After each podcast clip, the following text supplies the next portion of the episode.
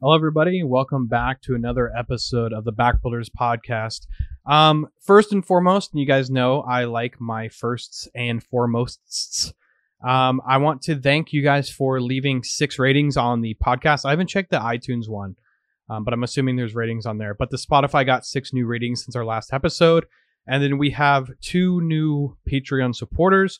William joined the $10 tier, $10 Canadian, apparently, CA. And then we had Saga join the $1 tier. He's been popping in and out of the Patreon. Thank you guys for joining the Patreon. Thanks you guys for coming back. You know, my Patrons have they're God tier mode, to be honest. I love my Patrons. And I love people who leave ratings on the podcast. That's another hint. A real quick one, because I just got a text saying that my baby just woke up and we are about to go to the gym.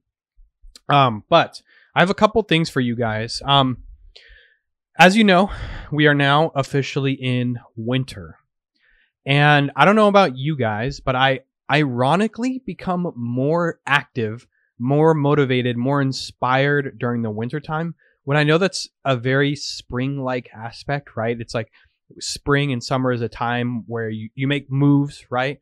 You take action and you move forward. But for me, it's always been winter. And I don't know if it's my blood.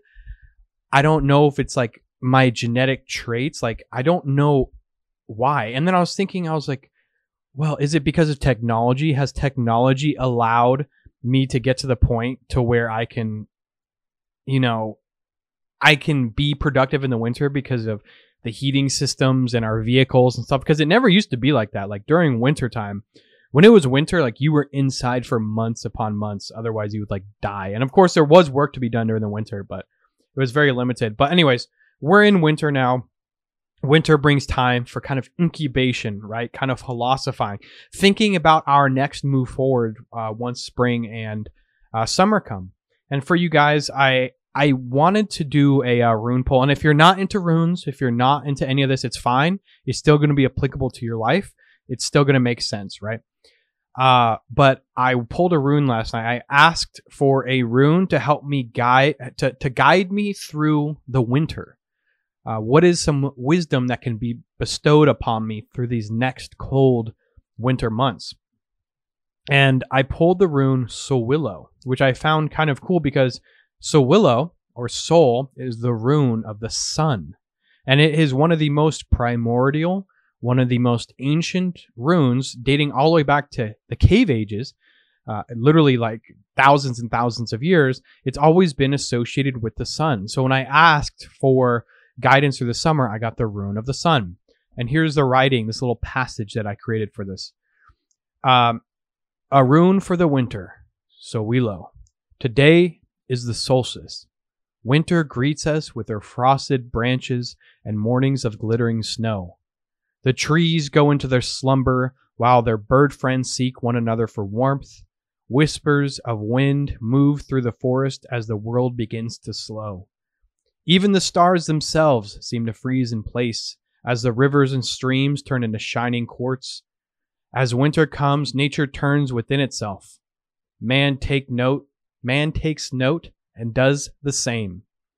On this night, a rune is pulled with one question in mind. What rune will guide me through these long winter months? Sowilo, the rune of the sun, is given to me. How fitting is it that I am given the rune of the sun when I'm about to see the least of it?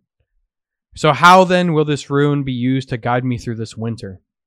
The days will be short, they will be bitter as the night grows darker. Man during the winter always finds himself dim, but with the power of soul does he find himself warmed.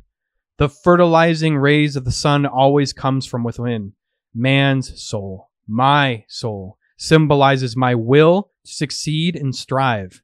My burning desire to seek victory will light these dark winter nights ablaze. My Sowilo is my goal to finish flight school. It is my wife. It is my son. Soul, son.